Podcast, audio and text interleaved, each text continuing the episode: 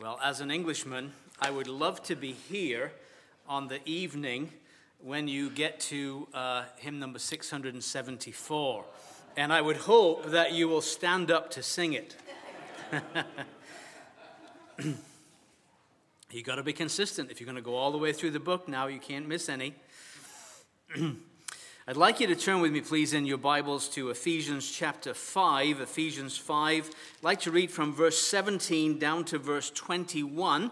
And then I'm going to do another couple of short readings, one from Colossians and one from the book of Job. Ephesians 5:17 says this, "Wherefore be ye not unwise, but understanding what the will of the Lord is."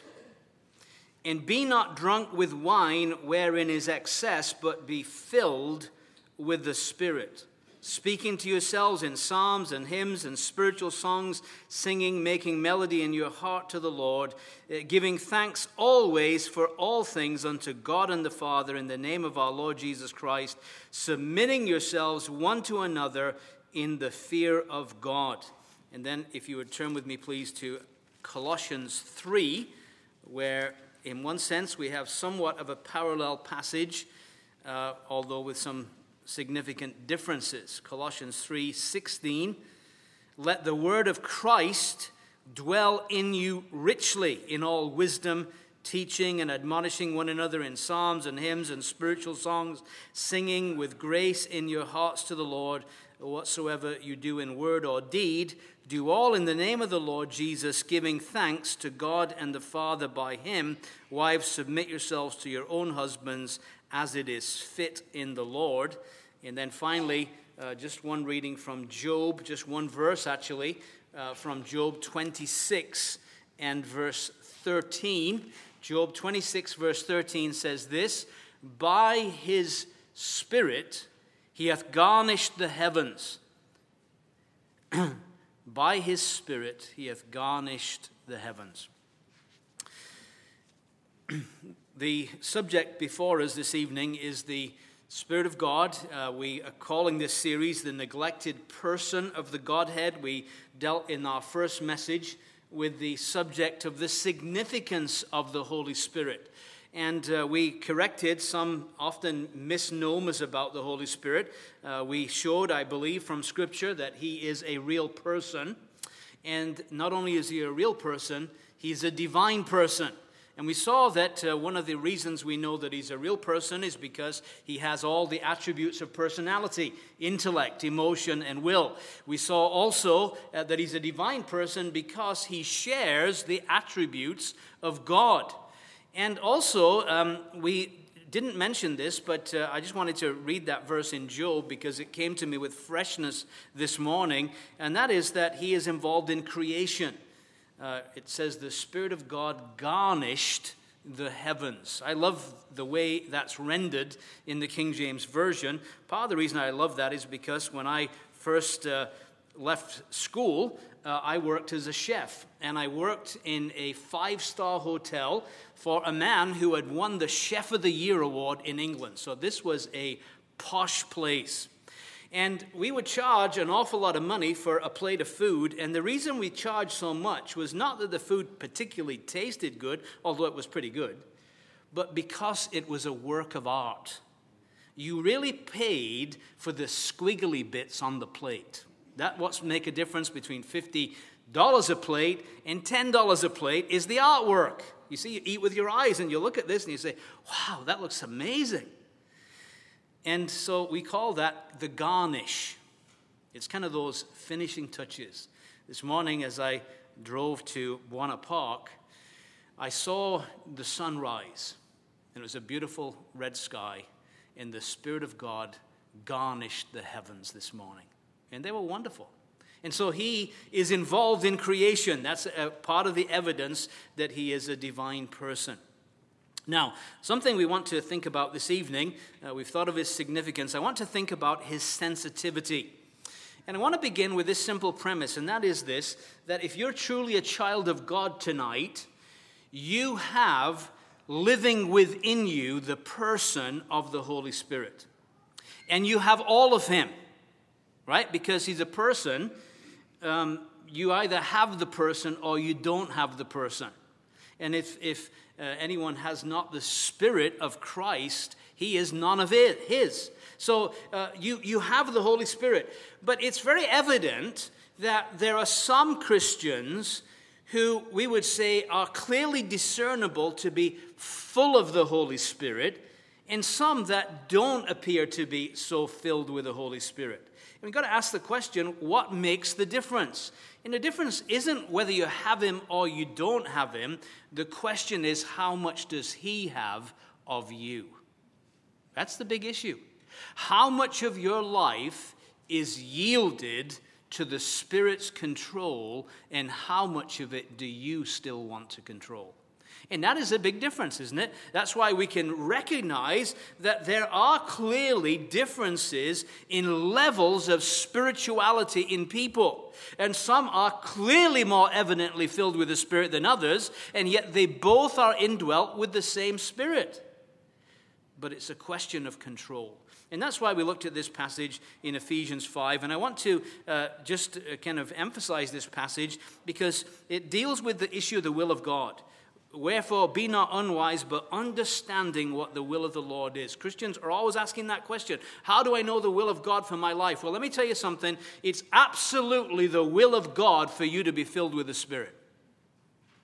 Actually, it's a command, it's a command of God.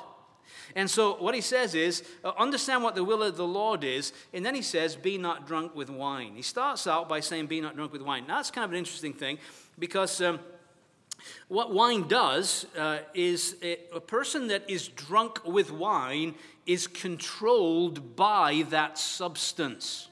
Uh, I know a lot about that because I grew up in an alcoholic home. My mother was an alcoholic. I can remember coming home from school and I could tell within seconds whether my mother had been drinking or not. It affected her in so many different areas.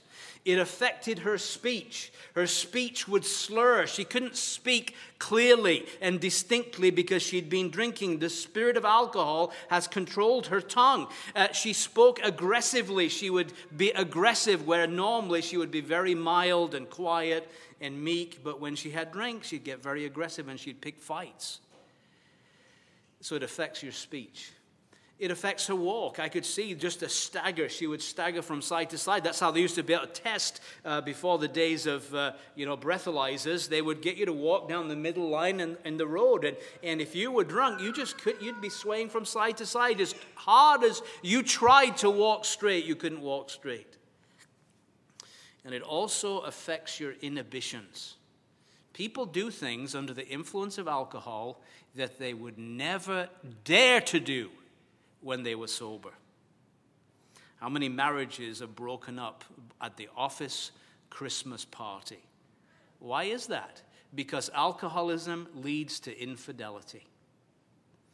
So, what we, the, the Word of God is saying is for the Christian, it is absolutely clearly the will of God to not be drunk with wine. You know, the best way not to be drunk with wine is not to drink. Now, I know that you, can call me a legalist if you want. If you'd witnessed what I witnessed growing up, you'd be a legalist too. I am scared to death of alcohol. And every alcoholic, because my grandmother was an alcoholic too, you know how it starts? With one glass. That's how it starts. And in this day and age, it's not kind of popular to speak out against it, but I think from personal experience, I have a right to say something. And so I'm warning you, young people, it may be cool and it may be you have a certain liberty to do it, but I, let me just warn you don't do it. Please don't do it. I, when I uh, got saved, and of course I was saved out of that background, I was a drunkard. And, uh, uh, uh and I, I remember thinking to myself, when I get saved, I don't ever want any children that I have to witness what I witnessed growing up. And I said, before the Lord, the best way for that to happen is I'm going to stay as far away from that substance as I possibly can. And by the grace of God, I've been able to do that. And I'm still scared to death of it. Now, we say all that because what we're saying is that this substance controls people. And what he's saying here is, in contrary to contrast to being controlled by that substance that so affects somebody, he says instead, be in under the control of the Holy Spirit. And the Holy Spirit controlling somebody will also affect their speech. It will also affect their walk, and it certainly will affect their inhibitions in this sense that they would never do things under the control of the Holy Spirit that they might consider doing if they weren't controlled by the Holy Spirit. And so he exercises tremendous control on a person that submits themselves to him. And so uh, we're asking the question well, what would a spirit filled person look like? How would I be able to tell if somebody is filled with the Spirit? And I believe that what the Apostle Paul does here is he actually describes to us some of the evidences of a spirit filled life. And in verse 19, he says, One of the things that God will give you through the Holy Spirit is a song. Speaking to yourselves, he says, in psalms and hymns and spiritual songs, singing and making melody in your heart to the Lord. Interesting how drunkards sing too, don't they? The Lord Jesus was, uh, you know, uh, he was the song of the drunkards, it tells us in Psalm 69. And so drunkards often sing. Not very well, and, and uh, uh, often it's terrible, but the child of God sings as well. And he sings the songs of redemption. And if you're under the control of the Spirit, you will sing. I wake up every day and God gives me a song, usually a different song every day. And I just love that. It's an evidence that the Spirit of God wants to bring Christ to my mind and He'll use songs to do it. And I drive down the highway singing these songs. That's a great sense that God is working in your life. And if you're in the flesh, you don't want to sing the songs of Zion. You don't. no, not in the flesh. You don't want to do that. But when you're controlled by the Spirit of God, you've got a song. And then he says, You'll also give evidence of a thankful heart, giving thanks always for all things unto God and the Father in the name of our Lord Jesus Christ. The Holy Spirit will produce within the believer that's under his control a spirit of thanksgiving, and there'll be that sense of thankfulness driving down the highway this morning, seeing the garnish that the Spirit of God put in the heavens, and I thought, I am so thankful that as a child of God, I know the person that painted that landscape in the sky. Isn't that amazing? I mean, how much have we got to be thankful for? It's great, isn't it? And we should be the most thankful people on the planet. But if you're in the flesh, you will not be somebody who will be thankful. You will be groaning and complaining and belly aching like the children of Israel.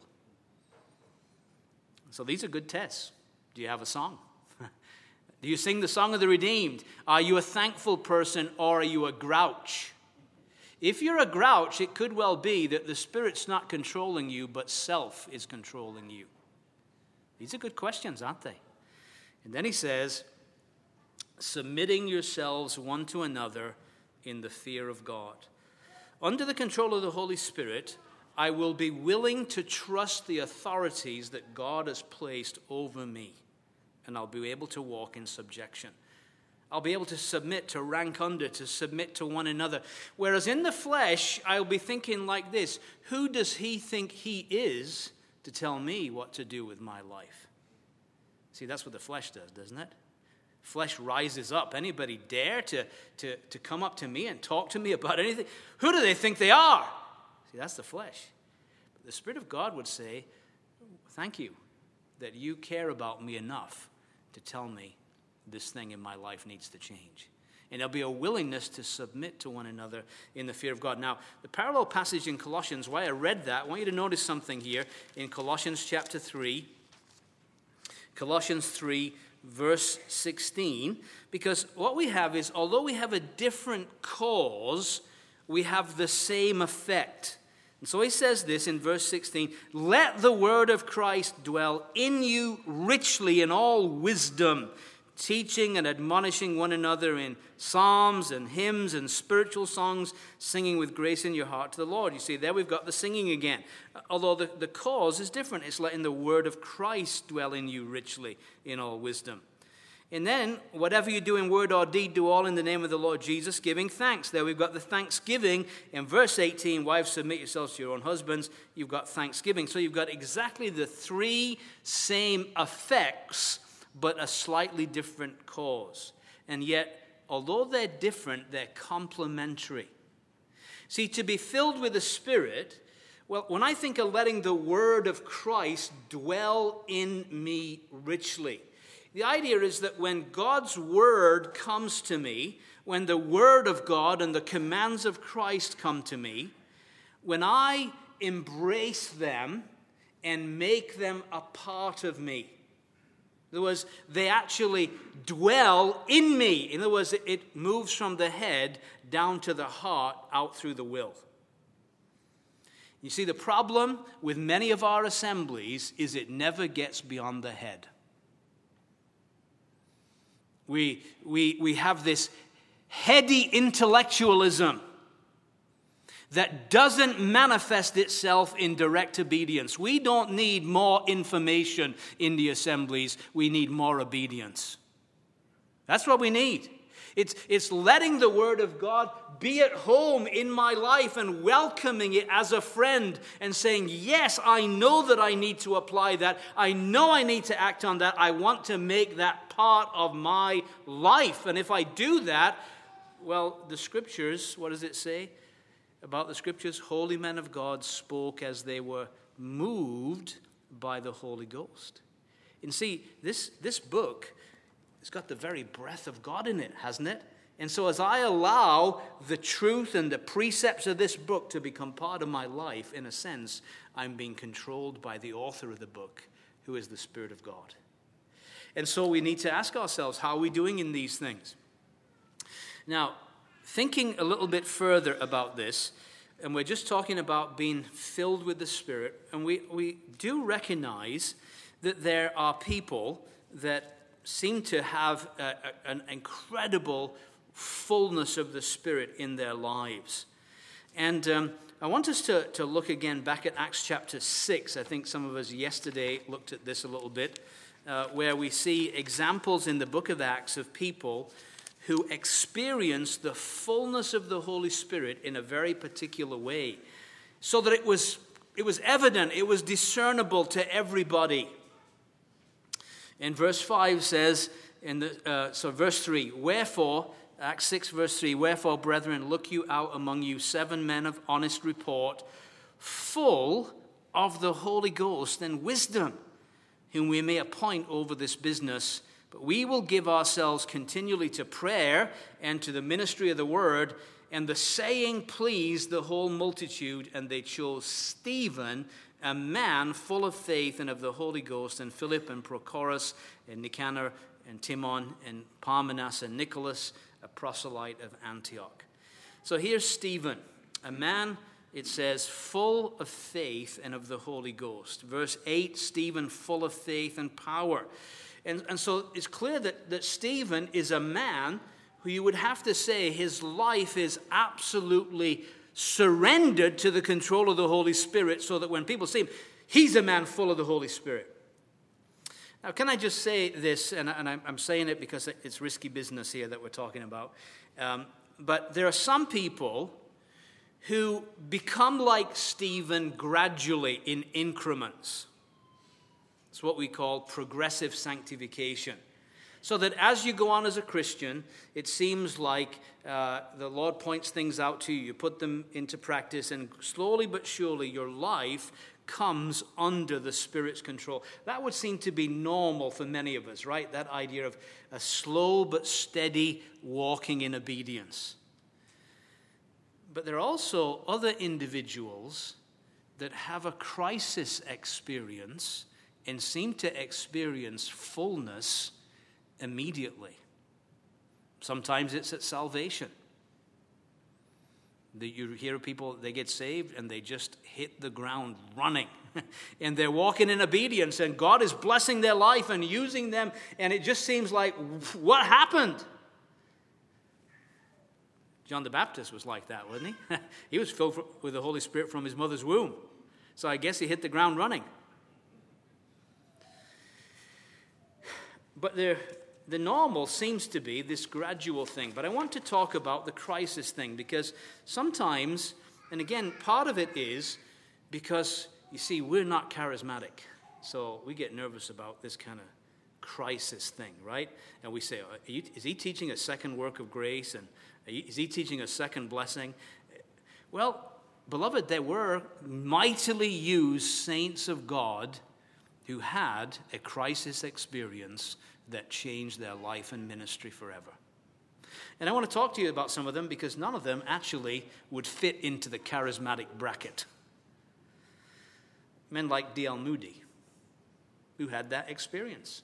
He felt the lack of power in his life. He, he sensed that. He was preaching. He was active. He was crying out to God to be filled with the Spirit. There were women in the church that were praying for him to experience the fullness of the Holy Spirit. And on a specific day, walking down a street in New York City, he had an encounter with God. He met God, and he was never the same again. And he said he preached the same sermons, but with altogether new power.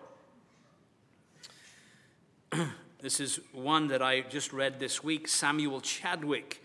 Uh, he was a Methodist evangelist in the British Isles. Some of you may have heard of a man called Leonard Ravenhill. Leonard Ravenhill came under the influence of Samuel Chadwick's ministry. Tremendous man of God. But he talks about his personal experience. This is how he describes it. When he, when he describes this, I'm saying, sign me up. I, this is what I want. Listen to what he says. When it came, I could not explain what had happened but I was aware of things unspeakable and full of glory.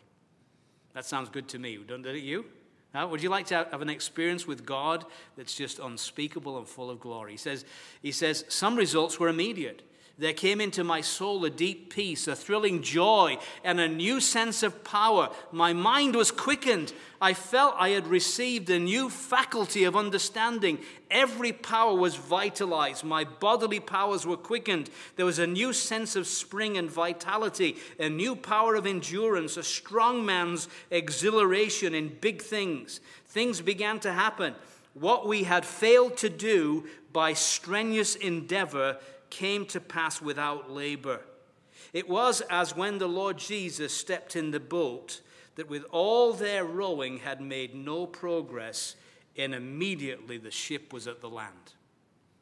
And the idea is here's a man that's been laboring for the Lord, it's been hard work and lots of effort, and he's not really getting anywhere. And all of a sudden, he has an, an encounter with the living God, and all of a sudden, things start to happen in his ministry. Often it's in, in connection with surrender. You see, it's, it's this idea of the Holy Spirit. If I'm not surrendered, if my will is unsurrendered, if there's areas in my life that I'm saying, sorry, you can't have that, that's mine. That little corridor and that little door belongs to me. And while ever we're holding on to stuff, he can't, he can't do that. So it's this idea of surrender. And so um, there are men like Douglas Brown. Uh, he was. Uh, a very successful Baptist pastor in London. Um, almost every Sunday night, people were saved in the gospel meeting, as many as 14 people on a Sunday night. The work was growing. And yet, for a long time, God had been speaking to him about becoming an itinerant evangelist.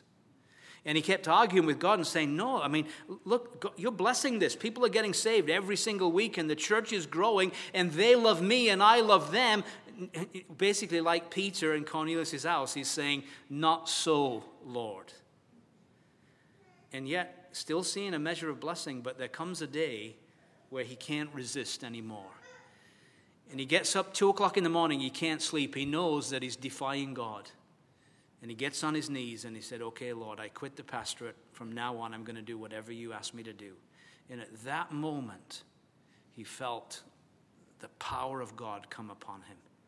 He got invited to a series of gospel meetings in East Anglia, and his first sermon, God moved in a mighty way. People were getting saved left, right, and center. Before it was all over, over 600 people came to Christ in that one campaign. As a result, the revival fire spread and went all the way up to the east coast of Scotland. Multitudes were saved before it was all over because a man finally yielded his will unconditionally to the will of the Spirit. And God filled him with his power. There was another man involved in that evangelism, and you're going to probably throw me, throw me out after this one, and I really don't care because I've got to tell you it. His name was Jock Troup. He's a Scotchman. He made barrels for a living, what we call a cooper. And so he would um, follow the mackerel fishermen as they would come from the, the highlands of Scotland, following the mackerel down the British coast and always ending up in East Anglia. He would follow them and he would use his barrel making to sell for the salt fish that they would put in there. But he was also a man who had been gloriously saved and loved to preach the gospel, especially in the open air. So he'd do his barrel work by day and then he'd preach the gospel in the open air by night. And he'd had a crisis experience. He had experienced a, a, a tremendous power in his preaching that came from a surrendered life. And one night he was praying in the middle of the revival. People are getting saved in droves. And as he prays, he sees a vision of a man in Fraserburgh, Scotland, saying, Come and help us. He believes this is of God. And so he leaves where he is. He gets the train. On the train up to Scotland, he leads every soul to the Lord in the car of the train that he's in. He gets to Scotland, and in Scotland, surprise, surprise, it's raining. It rains there in between the showers. That's why it's so green. and so there he is in the open air, soaking rain, and he starts to preach because he knows God has called him to Fraserburgh. He begins to preach in a crowd out of sheer curiosity, come out and see what is this nutcase doing preaching out in the rain. And as they listen to his message, the power of God comes upon them, and these men drop to their knees in the puddles on the ground and surrender their lives to Christ. Over 100 people were saved. And they want teaching, they want to grow in their new faith in Christ. And so they look for a dry building and they see a light on up the top of the hill. It's the Baptist church. They go up to the Baptist church. In the Baptist church, the pastor and deacons have just met and they've decided to invite Jock Troup for a series of gospel meetings. So they open the door coming out and in walks Jock Troup with a hundred new converts. One of the deacons was the man Jock Troup had seen in the vision. Now, all I'm saying to you is this that these men didn't speak in tongues, they didn't try to speak in tongues, they didn't swing from chandeliers, they, want, they just wanted to make Christ known just like we've been singing about tonight. Their heart was the gospel, and they recognized they couldn't preach the gospel in human wisdom and human power. It wasn't working, and they needed divine power. And isn't that what it says? After the, the, Holy Ghost has come upon you, you'll be my witnesses in Jerusalem and Judea, Samaria, to the most parts of the earth. And so these were men that had surrendered life. And I could give you hundreds of examples from church history, not one of them charismatic. So why haven't we heard about them for the last 30 years? Because we're so paranoid about the work of the Holy Spirit that we're missing out. I don't want to miss out on what God wants to do, because if we really want what God wants to do, it starts in a very painful way with a life of surrender. And maybe there are things in your life and things in my life that are hindering what God's Holy Spirit wants to do with you. Now, let's look at some of the possible hindrances. Look at Ephesians 4 for a moment, please. Ephesians chapter 4. Because we said that this person that lives within us, that wants to control us, he wants to control everything about our lives. Just like the drunk is controlled by the, the substance of alcohol, the child of God has to come under the control of the Holy Spirit to be effective. And so he says in verse 29 of Ephesians 4, and here are some of the things that might just be grieving the Spirit in our lives. Let no corrupt communication proceed out of your mouth. Just stop there. You ever had that experience? That the minute something comes out of your mouth, you know it's corrupting. You, you wish somehow you could catch it and stick it back in. Have you ever had that experience? and you just know that power has gone out from you. In a sense, you've lost power. You've lost that intimacy. Why? You've grieved the person that lives within you. Let no corrupt communication proceed out of your mouth, but that which is good to the use of edifying, that it may minister grace to the hearers. Grieve not the Holy Spirit of God, whereby you're sealed to the day of redemption. By the way, He's not going to leave you, but He can be grieved. And as He's grieved, He kind of shies away and takes a back place and allows self to come in and govern your life. So he says in verse 31 Let all bitterness and wrath and anger and clamor and evil speaking be put away from you with all malice. You see, here's another thing there are people in assemblies, and somebody offended them 25 years ago, and they've never gotten over it. And they're filled with bitterness. Every time they see that person, they don't have good thoughts about him. There's a revival in Saskatoon in Canada in the 1970s. One of the deacons, he would sit at the back and look at people and he would say, I'd love to thrust a dagger in that one and thrust a dagger in that one. And his heart was so filled with hate. But when the revival came, he surrendered his life. And God used him as a tremendous soul winner. But up till then, he had perpetually grieved the Spirit of God because his heart was filled with bitterness. He, he couldn't forgive offenses against him because he hadn't really understood God's forgiveness. You see, verse 32 is the key, isn't it? Be kind one to another, tenderhearted, forgiving one another, even as God, for Christ's sake, has forgiven you.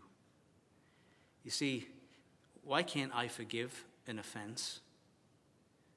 Haven't I been forgiven? Lots of offenses, abundant offenses. Over years, I've offended God, and He has forgiven me how much? All offenses, hasn't He? And now somebody has offended me, and I, I just can't get over it. No wonder God is not using your life. I was speaking in an assembly recently on this very subject. At the end of the message, nobody left, there was just silence. People just sat there. And then one man stood up and he said, Brothers and sisters, my heart has been filled with bitterness against you. Would you forgive me? Please pray for me. So three brothers got up and prayed. Then another guy got up and he said the same thing. My heart has been filled with bitterness too. And then another person got up and said, This week I said my, to my wife, I'm going to divorce you. And I repent of that. And God worked in that meeting. Nobody left for 80 minutes after the message was over because people did business with God that night. Because they didn't want to miss out on the fullness of the Spirit in their lives. Is there something in your life you need to take care of? Is there somebody you need to go see? Is, is there some sin that has just been gripping you that you need to repent of and forsake it? Because, listen, if you cannot experience the fullness of the Spirit of God while you're harboring iniquity in your life. You just can't experience it. And then look at 1 Thessalonians 5, please. 1 Thessalonians 5, 19. Quench not the Spirit, he says. By the way, this is a, just a beautiful portion. It begins in everything, give thanks. This is the will of God in Christ Jesus concerning you. And then he says, Quench not the spirit, despise not prophesying, prove all, all things, hold fast that which is good, abstain from all appearance of evil. And contextually, uh, this is one of the earliest epistles of the New Testament, and um, they don't have a completed Bible yet.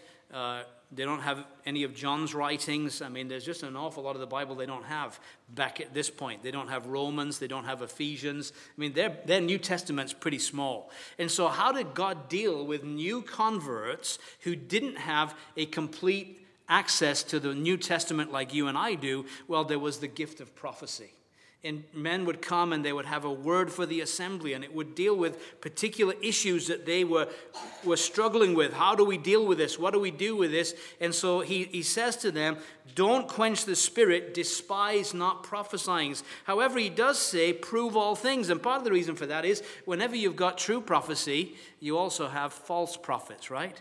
And so, if somebody gets up and says, I've got a word from the Lord, it has to be checked with what God has already said. I remember in our early days, charismatic gathering, and uh, somebody said they had a word from the Lord, and, and uh, uh, it was to do with a couple that they should get married. And, well, uh, I knew that couple, and I knew that one of them wasn't saved, and I knew that that wasn't a message from God. Because God's already given a message on that, hasn't He? No unequal yoke. So we have to test things. Now, again, I believe that now, even uh, it's kind of changed slightly. The scripture's complete. God is not going to say anything else. There's no, no new revelation. And, but nevertheless, messages that are given from this platform, you need to, on the one hand, do not despise what the Spirit is trying to say to the assembly. On the other hand, put it to the test. Just because Mike Atwood says it, or Joe Reese says it, or eh, Scott DeGraff says it, or Dave Dixon Jr. says it, check it out. Right? Test it with Scripture. You know, that we've got to do that. But let me tell you something. One of the tragedies is that sometimes it's possible, and this idea of quench, you see, it's, it's the language of fire that we're going to be talking on Wednesday about the symbols of the Holy Spirit. And the idea is to put the fire out. And what God wants to do, God the Holy Spirit, is light a fire in every heart in this room. He really does. Because you see, the temperature's kind of lukewarm in the Laodicean church, right? And he said, I'd rather you be hot. By the way, the word zeal means hot. So he wants to light a fire. He wants to, the Lord Jesus was hot, wasn't he? Zeal for thy house has consumed me. Isn't that what they said about him? He would, today you'd say he's a fanatic. Calm down, take some deep breaths. What are you getting so excited about? The zeal of the house of God consumed him. And so God wants to light a fire, and we can put the fire out. You know how you can put a fire out? Three different ways that I know of, maybe there's more. One is you can stop providing fuel. If you're not in the scriptures, then you're, you're removing the fuel that the Spirit of God wants to light a fire with you. Right? You've got to be in the scriptures. You've got to be in communion with God in prayer. You've got to enjoy the, the means of communion with God if we want to have fire. You've got to have fuel.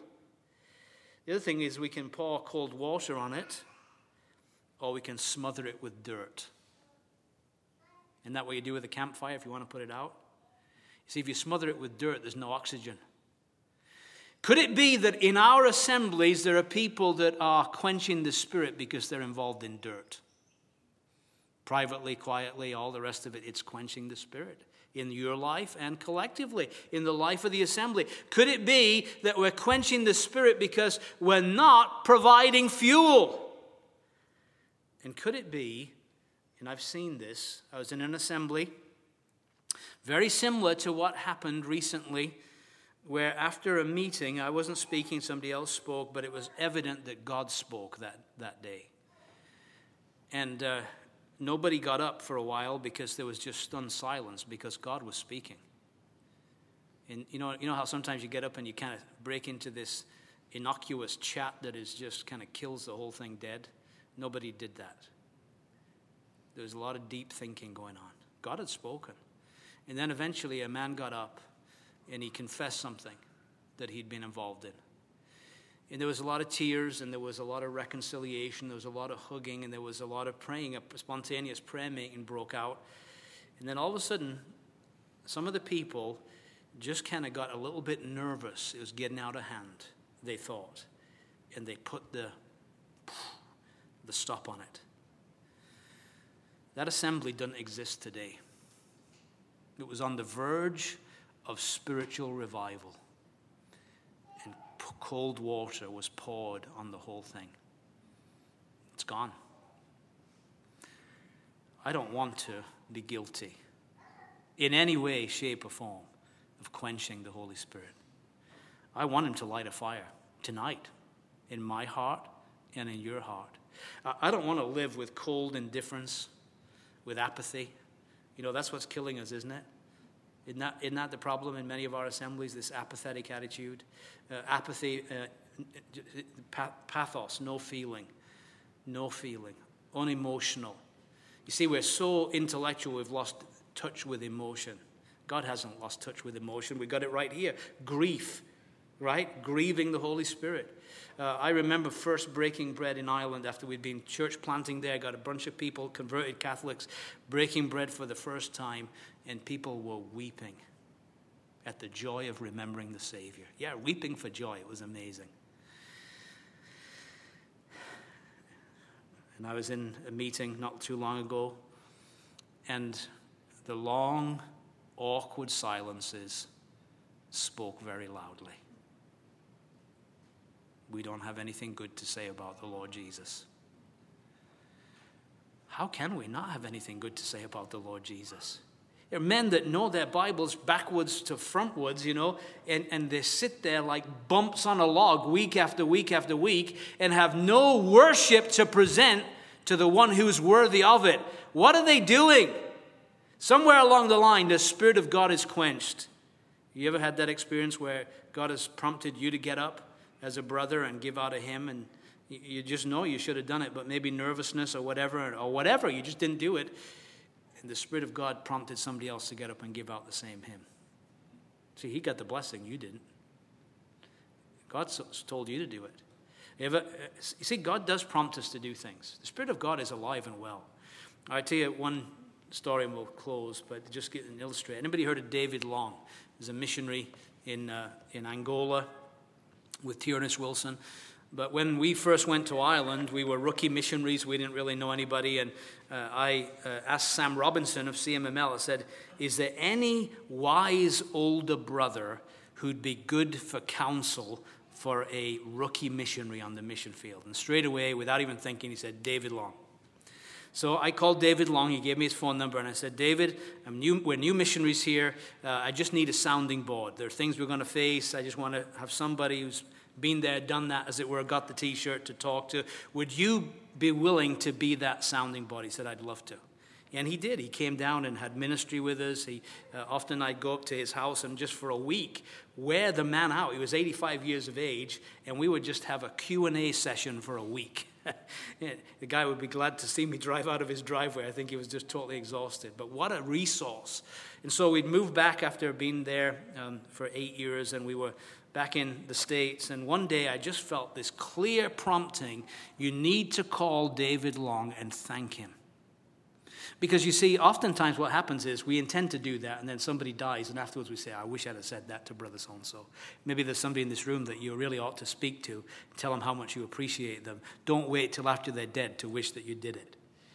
Spirit prompted me very clearly, so I called him, and uh, he had already had dementia, was setting in, but his wife, Barbara, told me, said, Oh, this is an amazing day that you called because he is really with it today.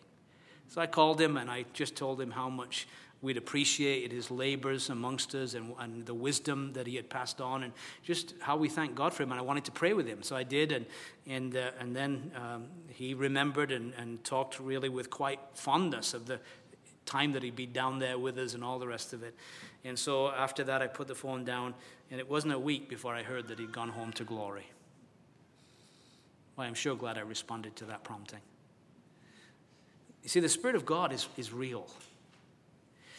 Uh, it's an amazing thing. Just think about this. You have living, if you're a child of God tonight, living within you is the person of the Spirit of God. That's an amazing thing, isn't it? I mean, when, when the, the glory of God filled the temple, it was an amazing thing, wasn't it? Well, God's new temple is your body. And the spirit of glory rests upon you. What an amazing thing. What a tragedy to have such a wonderful person living within you who wants to control your life in you saying, Sorry, but I like to be in control. I am not going to yield my will to your will. I don't think that's a good thing, is it? Maybe there's some of us tonight just need to get alone with God, get on our knees, and unconditionally yield ourselves fully to God the Holy Spirit. See, it's a command Be ye continuously being filled with the Holy Spirit. D.L. Moody used to always be praying that he'd be filled with the Spirit. Somebody said, Why do you keep on praying you'd be filled with the Spirit? He said, Because I leak. and sometimes things come out of our mouths, don't they? That grieve the Spirit of God. Sometimes we don't obey immediately and we quench the Spirit of God. We need to make sure that He has unhindered freedom to work in our lives. So we've thought about the significance, we've thought about the sensitivity. Lord willing, we will look at the symbols of the Holy Spirit on Wednesday evening. Let's pray. Father, we would just be honest with you tonight, and we recognize that a lot of your work seems to be very hard. And uh, it, it, almost seems like we're doing it in our own strength and we're not really getting anywhere. We're like those men who were rowing furiously to get to the other side. And we just want to ask that, just like Samuel Chadwick and his experience, that Jesus would come in the boat through the Holy Spirit and enable us to do the work of God with power so that lives are forever transformed Lord, I pray if there's anyone here that has bitterness towards a brother or sister, that they won't wait another day to get things settled. Lord, I think of men who have said to me, I leave it till the judgment seat. Oh God, what a scary thing to do. Lord, I pray for that sensitivity to the Spirit of God, that willingness and eagerness to respond to whatever He prompts us to do. Lord, we want to be led by the Spirit. We want to be filled by the Spirit. Why do we want these things? Because we want the Lord Jesus Christ to be magnified. In a world that thinks so little of him, we want to make much of him. And we want to do that in divine power. So again, commit the assembly to thee here, commit the saints to thee. Pray that this might not be a place where the Spirit of God is quenched. And we'll give you the glory. In the name of our Lord Jesus Christ. Amen.